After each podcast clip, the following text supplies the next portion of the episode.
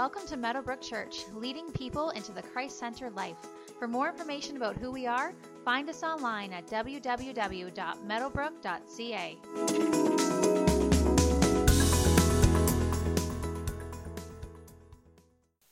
Good morning.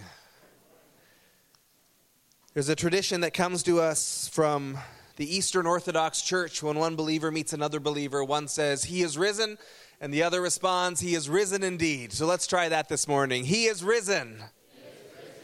Good. Turn and do that to your neighbor back and forth for a second.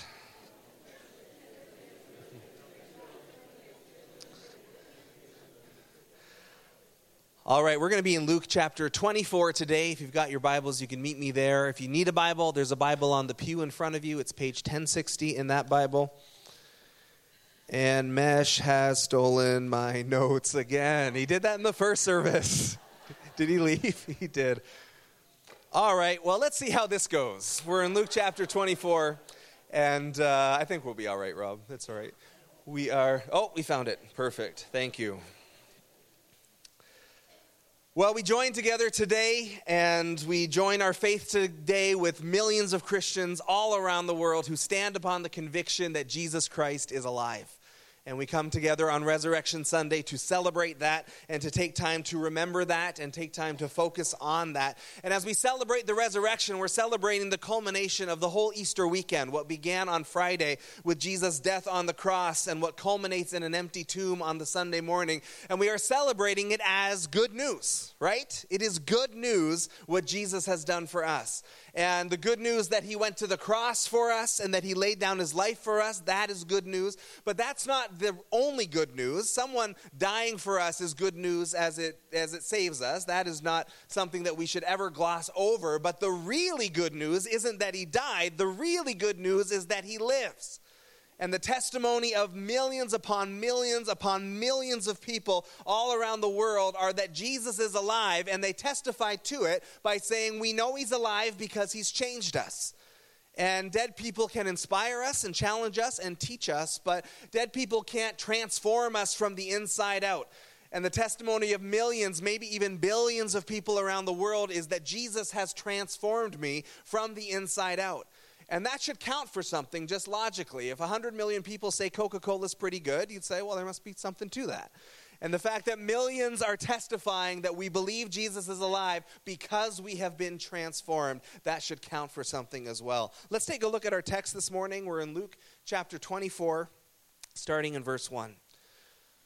On the first day of the week, Sunday morning, very early in the morning, the women took the spices they had prepared and went to the tomb. They found the stone rolled away from the tomb, but when they entered, they did not find the body of the Lord Jesus. While they were wondering about this, suddenly two men in clothes that gleamed like lightning stood beside them. In their fright, the women bowed down with their faces to the ground, but the men said to them, Why do you look for the living among the dead? He is not here, he has risen. Remember how he told you while he was still with you in Galilee, the Son of Man must be delivered over to the hands of sinners, be crucified, and on the third day be raised again. Then they remembered his words. When they came back from the tomb, they told all these things to the eleven, to the disciples, and to all the others. It was Mary Magdalene, Joanna, Mary the mother of James, and the others with them who told this to the apostles. But they did not believe the women because their words seemed to them like nonsense. Peter, however, got up and ran to the tomb. Bending over, he saw the strips of linen lying by themselves, and he went away wondering to himself what had happened. Now, the story is going to go off in another direction here as we go with two disciples to Emmaus. We're going to skip that part. So, jump down to verse 36. You can read the part we just skipped later if you would like to. The disciples are all gathered together. It says, While they were still talking about this, Jesus himself stood among them and said to them, Peace be with you. They were startled and frightened, thinking they saw a ghost. He said to them, Why are you troubled? And why do doubts rise in your minds? Look at my hands and feet. It is I myself. Touch me and see. A ghost does not have flesh and bones, as you see I have.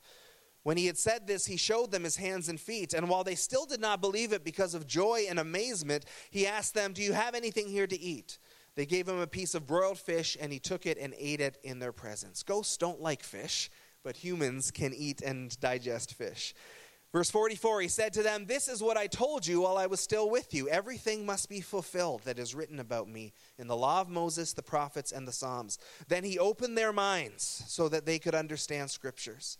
He told them, This is what is written the Messiah will suffer and rise from the dead on the third day, and repentance for the forgiveness of sins will be preached in his name to all nations, beginning at Jerusalem. You are witnesses of these things. I'm going to send you what my Father has promised, but stay in the city until you have been clothed with power from on high. And that power is the Holy Spirit. And we've just finished a Holy Spirit series here at Meadowbrook and been learning about that power. And if you have any questions about that part, you can go online and catch up on the messages if you missed them. So, Sunday is uh, one of the key huge events in this gospel. It's not the only event, but as we celebrate Easter Sunday, we are celebrating the gospel. And the word gospel, the word itself, gospel, uh, literally just means good news. And sometimes when we think of the word gospel, uh, we are thinking it refers to a book in the Bible, which it does, or we're thinking it refers to a theology or a belief system, which it does. But the word itself, really at its core, it just means good news. So we're reading from Luke's gospel. This is Luke's good news story of Jesus Christ. And as we celebrate the gospel and as we celebrate what Jesus did for us on Friday and what we did for, or what he did for us on Sunday as well, uh, the only proper response is gratitude and worship. That is the only proper response because it has been done for us. We don't save ourselves, we have a Savior.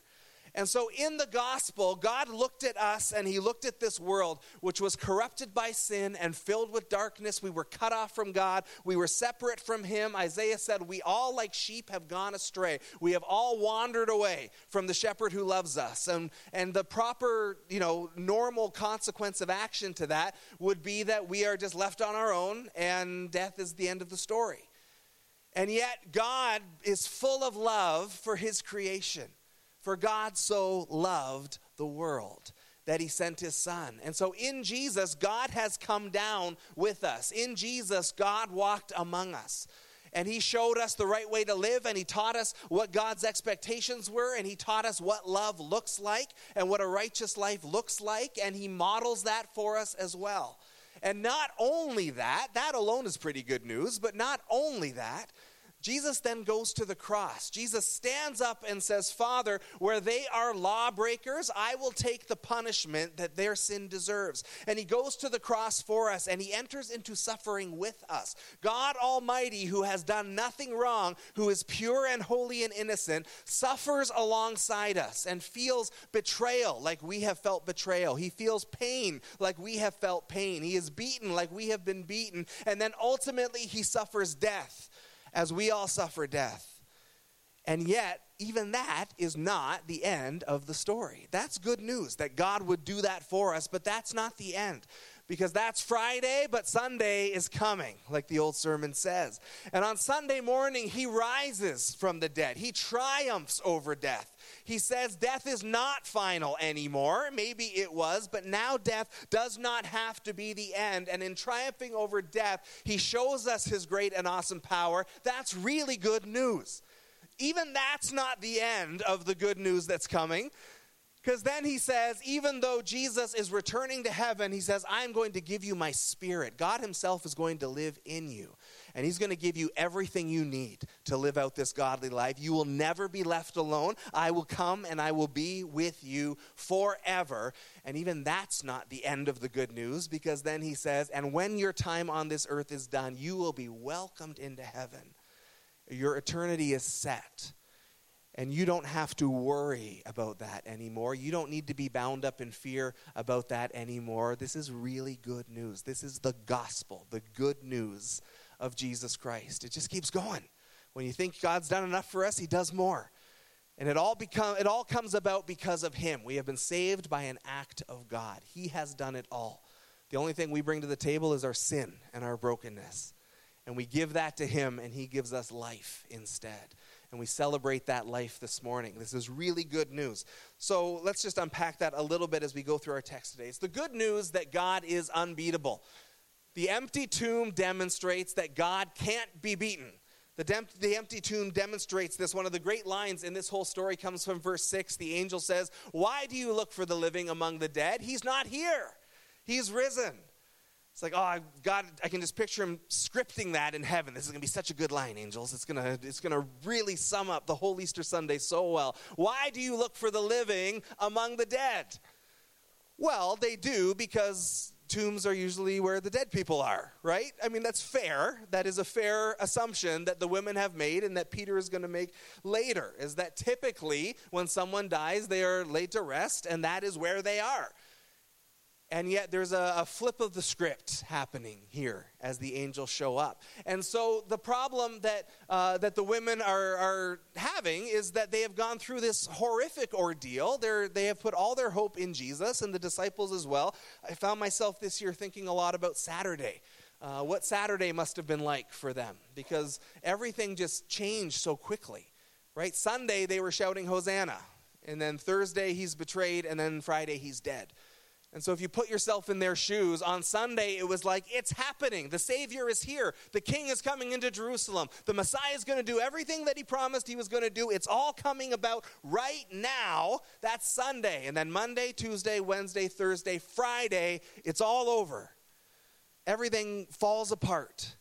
All hope is gone because death is the end right? There's nothing more final than death. And we know we live in this struggle of good versus evil. And, uh, and, and with evil being present everywhere, we see its influence everywhere. And there's nothing more evil that has been unleashed on this world than death. There is nothing worse.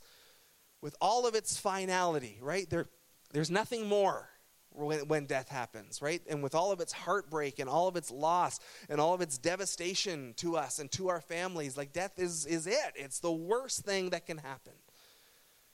And Jesus comes down to solve that problem. Jesus comes down to deal with that finality and to deal with that fear. And it's like Satan and Jesus go head to head in this whole thing, and Satan throws everything he's got at Jesus everything that the, the, every tool in his bag comes against him. And it's we will betray you and we will abandon you and we will beat you and we will whip you and we will slander you and we will lie about you. Like everything satan has he puts on jesus in those last hours. And he's doing everything he can to take down the purposes of god. And so everything that he throws against him we will have all the ones you love turn against you. We will have you betrayed by someone that you love. We will put all kinds of physical agony and suffering suffering on you. And even if that's not enough to bring Jesus down, we will throw death at you because nothing beats death. For now. And so, with all of its finality, the disciples are in despair because death should be it. And yet, as Jesus enters into our suffering, as Jesus enters into the fullness of the human experience and and he's hurt by people just like we're hurt by people. And he bears pain in his body just like we bear pain in our bodies. And he submits to death just as we go through death. He even does that. But as jesus submits himself to this evil because he is god he then blows it up from the inside out and he says, Death will not be what it is anymore, and suffering will not last forever, and death is not the end of it. You've heard me preach this verse many times. It's one of my favorites in all of Scripture. Acts 2.24 says, But God raised Jesus from the dead, freeing him from the agony of death, because it was impossible for death to keep its hold on him. What a picture that is of Easter Sunday. It wasn't possible for death to keep its hold on him. This is Satan throwing every bit of evil he has, trying to take Jesus down, and in the final act of what should have been the end of the story, saying, Now death is going to cover you and take you down, and Jesus just going, Get off. He's too big. He's too big for death to hold him down. Death, it was not possible for death to hold on to him. As hard as it might have tried, as, as final and as violent as that death was, it was not possible for death to hold on to him. He was too big for death. And as he rose from the dead, and as he came out of the tomb on Easter Sunday, he shows us that if death can be beaten, what else do we have to worry about? If God has beaten death for us, and in the cross, if He has beaten sin for us, then what in my life can possibly be unbeatable for God? If the worst thing that can happen to me is suffering and death, and that suffering and death has been overcome, then I'm in pretty good shape for my life. I'm in pretty good shape. I don't have to fear these things anymore. And so, where death was the end, Jesus shows us no, actually, there's nothing that God can't overcome, even death itself. And that thing that binds us in fear and drives so much of our lives is not something we need to be driven by or fear anymore. It is the good news that our God is unbeatable, and that is really good news. He's told us that He loves us, He's told us that He is on our side. He's told us that we will never be alone, that He will never abandon us. He is with us always, and He has beaten anything that we could possibly be scared of. This is really good news. It's also good news that God rewrites our story. God rewrites the story. The women tell the disciples. Peter, however, verse 12, got up and ran to the tomb. Bending over, he saw the strips of linen lying by themselves, and he went away wondering to himself what had happened.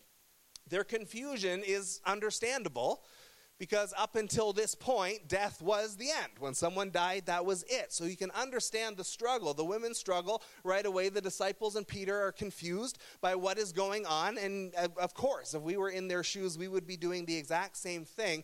But God is rewriting the story. He is not doing what the natural story should say because God is not bound by that. He's God and He gets to write the story however He wants. And so, where the story should be a man died on the cross and he died and that was it, God rewrites that story and says, actually, no, that's not the end of this story. This story is going to have a different ending than that. And so when the women are coming to the tomb, again, they're coming in despair. It says they bring their spices, and they would bring the spices to anoint the dead body. They would keep it covered uh, because in the climate and, and when they weren't doing all the embalming that we do today, uh, the body would start to smell after a while. And so uh, you would have a tomb, and lots of different bodies would go into that tomb over time. So this is a brand new tomb. Uh, this body is going to be in here for a long time. So they go with their spices, they're anointing the body, they're taking care of it, uh, and they're doing what they're supposed to do. But they're not bringing their spices just in case Jesus happens to be there. They're bringing their spices because in their mind the story is over. And again, to put yourself in their shoes and how quickly it had all fallen apart from, from Sunday morning on Palm Sunday to Friday afternoon when Jesus dies, how quickly hope is destroyed. Because the Messiah was supposed to come and change things. The Messiah was supposed to come and set his people free. The Messiah was supposed to come and fulfill God's words and promises perfectly. And on Sunday, it really looked like that was about to happen. And on Monday, Tuesday, Wednesday, the first part of Thursday, it, it, must have really looked like that was it, right? The king has come into Jerusalem. It's all about to happen. We've been waiting and praying. And here it's all about to go down. And then Friday, the cross happens. Saturday, you are lost in despair. Sunday morning, you're going to the tomb to take care of the dead body. And a person greets you there saying, Yeah, he's not here, actually. God is rewriting this story. He's not here, he's risen. God is changing things up. And the promise for anyone who wants it is that God will rewrite our story as well. Because our story is, again, we all, like sheep, have gone astray. Each of us has turned to our own way. We have all walked away from God. We have all said, I'm going to do my own thing. We have all said, I'm going to do what feels good for me. In one way or another, we have all broken God's law. All of us, every single person on earth. And again, take that story naturally to its conclusion, and it's we should ourselves bear the consequences of our actions, right? That is fair. Uh, that is what we would teach our children, right? That you, you do something bad, you pay the price for that. So we should, in our story, naturally pay the consequence for our actions, which were separation from God and ultimately death because we've rejected the source of all life. We've walked away from Him. And when Adam and Eve did that in the garden, that was it. Death is now part of the world because you've disconnected yourself. You've chosen to disconnect yourself from the source of all life. But Jesus is rewriting our story. This is not the end of the story. Because where the natural story would say, I got to bear the consequences for my actions, Jesus stood up at the cross and said, I will bear the consequences of their actions so that their sin can be dealt with, and then I will rise again so their death can be dealt with. And now the end of our story is different than it should be because God is rewriting our story. And there's a testimony of many in this room who, just in a very personal way, will give testimony for how God has rewritten your story. I was this way, but now I'm different. right? I was far from God, but now I've been welcomed back into the family of God. I was bound up in sin, but now I found freedom. I was an addict, but now I'm sober. I was lost, but now I'm found. I was blind, but now I see. My story has been rewritten. Because God is not bound by just the natural course of things. God reserves the right to rewrite the story. And in the cross and in the resurrection of Jesus, our story gets rewritten in a much better way. It's really good news. Paul says in Romans chapter 8 Who will bring any charge against those whom God has chosen? It is God who justifies. Who is he that condemns? Christ Jesus, who died, more than that, who was raised to life, is at the right hand of God and is also interceding for us. The news just gets better and better and better. Who can bring any charge against me before God? Who can stand before God and say, Chris is a sinner? Nobody. I've been justified by God. I have been forgiven by God. Who can condemn me in God's eyes? Jesus has died for me, He has risen for me, and right now is at the right hand of God and is still interceding for me today. I can't lose for all the winning that's going on in the gospel story. I'm set. I have everything that I need. That everything that would be against me has been canceled out. Anything that would catch me up in my sin was dealt with at the cross. The death that awaits me is not a fearful thing because death has been overcome. And Jesus intercedes for me still and is there to welcome me home whenever my time on earth is up. It's really good news, guys. The first service was way more ameny than you guys are this morning. I don't want to start a competition, but I'm just letting you know. The testimony of the empty tomb is you were, but now in Jesus you are something else. You were this, but now you are. You were sinners, now you're saints. You were lost, but now you're found. You were facing death, now you have eternal life. You were separated from God, but you have been reconciled and welcomed back. You were, but now you are because God is rewriting our story. This is really good news. And it is really good news that demands to be shared. Good news calls to be shared. Jesus would say to his disciples, This is what is written, verse 46 The Christ will suffer and rise from the dead on the third day, and repentance and forgiveness of sins will be preached in his name to all nations, beginning at Jerusalem. You are witnesses of these things. From the moment Jesus rises from the dead people start talking about that. The women right away start talking about that. And then the disciples start talking about that. And when Jesus shows up and meets with them, he says, You are to talk about this. And that shouldn't be that hard because good news naturally wants to be shared, right? We're having a baby.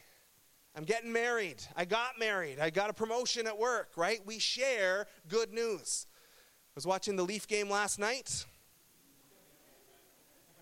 Yeah, amen to that the loudest amen of the morning.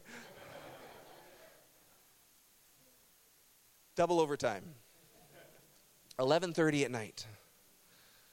I prayed in that moment, Jesus, I we're going to be up with the kids in the morning and I got to preach two services and 60 seconds later, goal scored. And I'm not saying Jesus is a Leaf fan, but I'm just saying it happened very quickly after my prayer and you can conclude from that whatever you like. My family had gone to bed hours ago, and it was literally second overtime, almost at the end. It was almost 11:30. Um, they scored the goal. I go, yes! And then I went, ah, we're going to be doing a Easter egg hunt at 11:30 at night because I just woke up my children. But good news calls for a reaction, right? We celebrate good news. We celebrate it together. There was the game was in Washington last night, but they had a shot of the crowd gathered in Toronto to watch it on the screens, and they went nuts for like an hour afterwards. And there was something exciting, I'm sure, if you were there, because you were doing it together. You're celebrating it together. We share good news with other people. We do, it's natural. When good things happen, we tell people. And that is the way we're wired. And other people share in our good news, and that's a good thing. I want to show you a short video here, a YouTube video. This is a little girl whose dream in life is to go to Disneyland. Uh, let's take a look. Good news calls for a reaction of some kind, whether it's a happy dance or happy tears or sharing. Like, how many know when that girl went to school, there was a story being shared the next time she went, right? Next time she saw her grandparents, there was going to be a story that was about to be shared because we share good news with other people. And we are, I think, safe to say, probably a bit of an oversharing culture uh, in the time in which we live. But we share these things, and we should right? Whether it is the huge life events of we're getting married or we're having a baby or we bought a house or whatever, or where, whether it is the, the lesser important things in life, but we share those things too, right? Here's something cute my kids did. Here's a picture where I actually look pretty good today. Right, here's a fitness goal that I hit. Here's a meal that I made. Here's something funny that I thought of. We share these things with other people. We share them. Speaking of life events, Dan and Jen are getting married on Saturday. Everybody, coming up. But if, and only if, they are nice to me this week between now and then. But when that happens, there will be pictures on Facebook, right? There will be celebrations. We share things with each other from the big stuff to the little stuff. Good news is meant to be shared. I, uh, I got a smoker for Christmas. This was really good news uh, in my life. And so I made a roast. This was the first roast that I made. It was a nice medium rare, and it was like prime rib. It just melted in your mouth. And I made it, and I cut it, and I took that picture, and I instantly shared it to Dale Trygob's Facebook page because good news is meant to be shared. And then some of you started to comment and started to like it and started to weigh in on that. John Gleason said, I liked it, liked the picture, and then I unliked it just so I could like it again. We share our lives with other people. We share good news. And there's nothing wrong with sharing every bit of big or little or everything in between. We should share good news with each other. And we should also ask ourselves so, where is Jesus fitting in to all this sharing? Because good news is meant to be shared. And this is really, really good news of what he has done for us. And you say, well, Chris, a roast is not overly controversial, right? A roast isn't going to be awkward to share about, and Jesus can be controversial, and sharing Jesus can be a bit awkward, and that is true. That is absolutely true. But if good news is something that we naturally share, then if we're not sharing Jesus, it's either because we've forgotten how good the news is, which is one reason we're talking about it today, or we've forgotten that other people haven't heard that news. We're just not motivated by that desire that other people need to hear. Jesus said, You've freely received this, now freely give it away. That there is good news that is meant to be shared. And what I love about the way Jesus does that is he says, Be a witness. He doesn't say, Be a theological expert. He doesn't say you have to have an answer to every difficult question. He doesn't say, uh, you know, go and start a fight. He doesn't say anything like that. He says, go be a witness. A witness is just someone who shares their experience. And so I have an experience of how the good news has changed my life. I have an experience of how the risen Jesus has transformed me. And here's the great thing about me sharing my experience you can't really argue with it.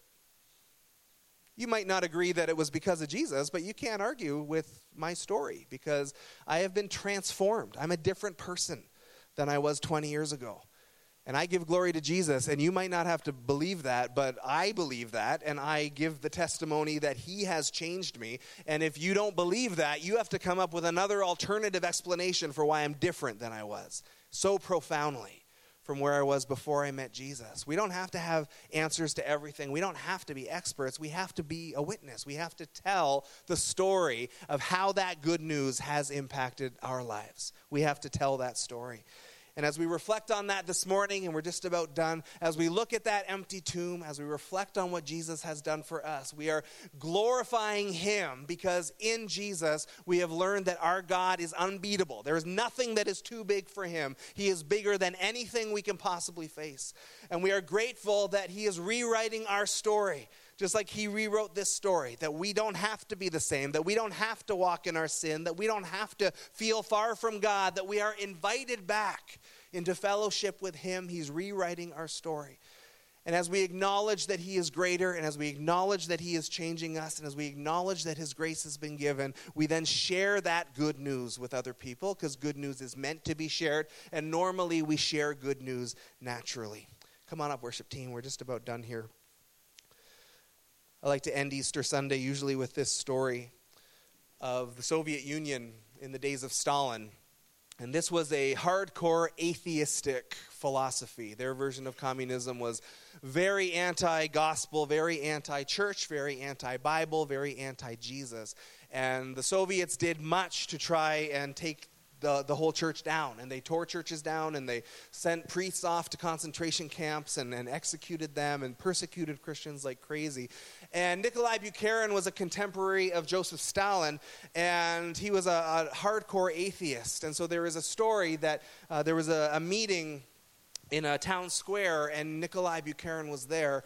And he stood up on the platform with the townspeople in front, and for two hours he railed against Christianity. And he railed against the church, and he railed against the Bible, and he railed against the gospel, and he just did everything he could uh, to intellectually tear down Christianity. And when he had been going at this for a while, after a couple of hours, he said, Is there anyone who would like to respond to this? And for a moment, nobody did anything. And it must have been intimidating to think about intellectually challenging everything that he had just done. But then an old priest got up an Orthodox priest, and he walked up to the platform in his 80s, in the, the robes and the hat and everything. And he walked up on the stage, and everyone waited to hear what he would have to say. And he said three simple words He is risen. And the crowd thundered back. And that was the end of the debate. Because for those of us who are followers of Jesus, that is enough. The fact that we have been transformed by a living Savior, that we have tasted of His grace and His goodness. We know that we've been forgiven and we have been filled with His Spirit. That is enough. The testimony that He is risen. And that is what we celebrate today on Easter Sunday. And we're just going to worship a little bit more before we close. I'll ask you to stand with me as we get ready to go.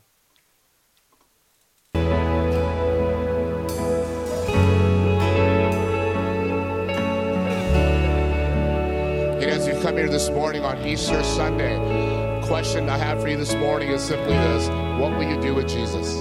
And what are you doing with Jesus? See, Jesus is resurrected.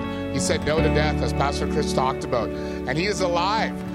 And we can have a relationship with Jesus. But what are you doing to do with Jesus? He died for you. He loves you. He loves all of us. As you come to church this morning, as you think about Easter, I pray you're encouraged to be reminded that his death and his resurrection matters for us for eternity, but also here on earth. As we follow Christ, as we journey with him, as he directs us in our life. If you come today and you don't know what it means to follow Jesus and what it means, this resurrection, this death, this new life in Christ, I encourage you to come talk to somebody this morning. I'll be available, so will others, because it's the greatest and the most important decision you can make is to say, Jesus, you are the Son of God. You died for me. You resurrected. You beat death. You're coming back one day, and you give your life to Him, and you follow Him. And for you Christ followers today, I encourage you to live, myself included, to live like Jesus is alive. So the world can see that we have hope and joy in Jesus. So as you go out this week, as Pastor Chris talked about, being a witness, be a witness for the kingdom and see how God can use you. Let's pray. Father, we're grateful that you sent Jesus. We're grateful, Jesus, that you rose from the dead and you said no to death.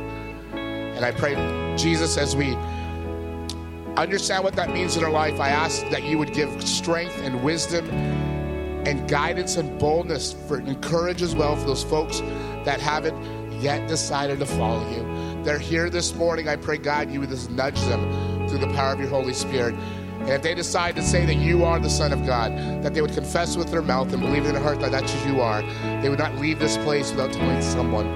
And so, God, for us who call ourselves Christ followers that love you and follow you, I pray for this week coming up, help us to be witnesses. Put situations in our life where we can rely on the power of your Spirit so we can walk with you more deeply and more wholly as you lead us and guide us.